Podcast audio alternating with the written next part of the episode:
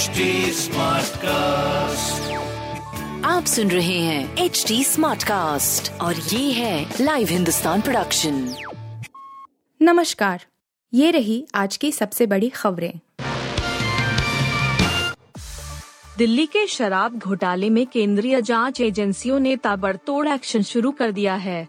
पूर्व उप मुख्यमंत्री और आम आदमी पार्टी नेता मनीष सिसोदिया को गिरफ़्तार करके तिहाड़ तक पहुँचाने के बाद central bureau of investigation, CBI, अब उनके निजी सचिव पीएस देवेंद्र शर्मा से पूछताछ कर रही है देवेंद्र से पूछताछ ऐसे समय पर हो रही है जब सिसोदिया से तिहाड़ जेल में प्रवर्तन निदेशालय, ईडी, के अफसर सवाल जवाब में जूट हैं। इससे पहले हैदराबाद के एक शराब कारोबारी को ईडी ने हिरासत में लिया है नौकरी के बदले ज़मीन घोटाले के मामले में सीबीआई की टीम मंगलवार सुबह करीब साढ़े दस बजे लालू यादव से पूछताछ करने पहुँची और सवा दो घंटे तक कई सवाल दागे। आरजेडी के मुखिया से यह पूछताछ उनकी बेटी मीसा भारती के दिल्ली स्थित सरकारी आवास पर हुई। इस दौरान सीबीआई ने रेल मंत्री रहते हुए नौकरी के बदले ज़मीन घोटाले से जुड़े कई अहम सवाल लालू यादव के सामने रखे। कहा जा रहा है कि लालू यादव की तबीयत खराब है इसलिए पूछताछ में थोड़ा वक्त लगा है। दिल्ली में बेटी मीसा भारती के घर पर लालू यादव फ़िलहाल रह रहे हैं। यहीं पर पूछताछ के लिए एजेंसी के अधिकारी दिल्ली में मीसा के घर पर पहुँचे। इससे पहले सोमवार को ही सीबीआई की टीम ने पटना जाकर राबड़ी देवी से पूछताछ की थी। पाकिस्तान के पूर्व पीएम इमरान खान को गिरफ़्तार करने के लिए पंजाब पुलिस रविवार को उनके लाहौर स्थित घर पहुँची थी। इस दौरान उनकी पाकिस्तान तहरीक इंसाफ पार्टी के हज़ारों कार्यकर्ता पुलिस से भिड़ गए थे और उसे खाली हाथ लौटना पड़ा था। यही नहीं, पुलिस सूत्रों का कहना था कि एसपी घर के अंदर भी घुस गए थे और इमरान खान के कमरे तक गए थे, लेकिन वह वहाँ पर पाए ही नहीं गए।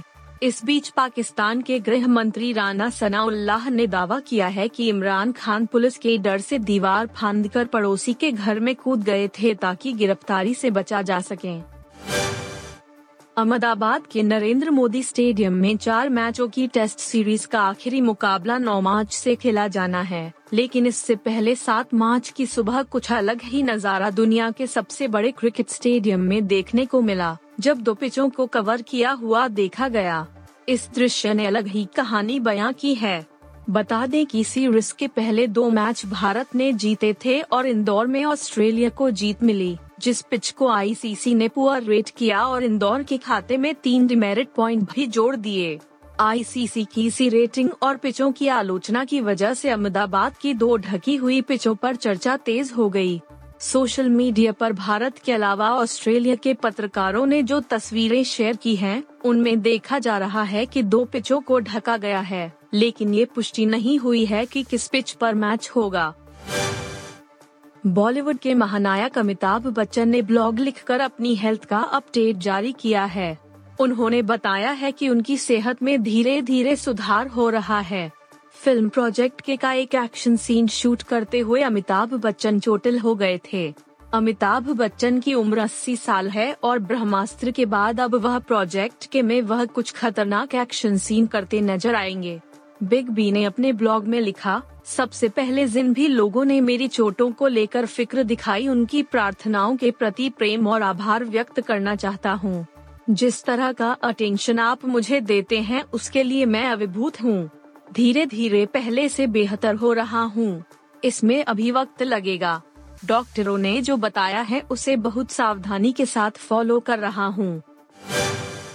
आप सुन रहे थे हिंदुस्तान का डेली न्यूज़ रैप जो एच टी स्मार्ट कास्ट की एक बीटा संस्करण का हिस्सा है।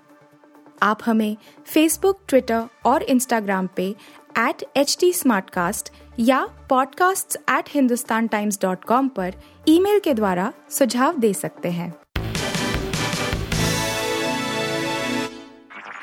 आप सुन रहे हैं एच टी कास्ट और ये था live Hindustan production HD Smartcast.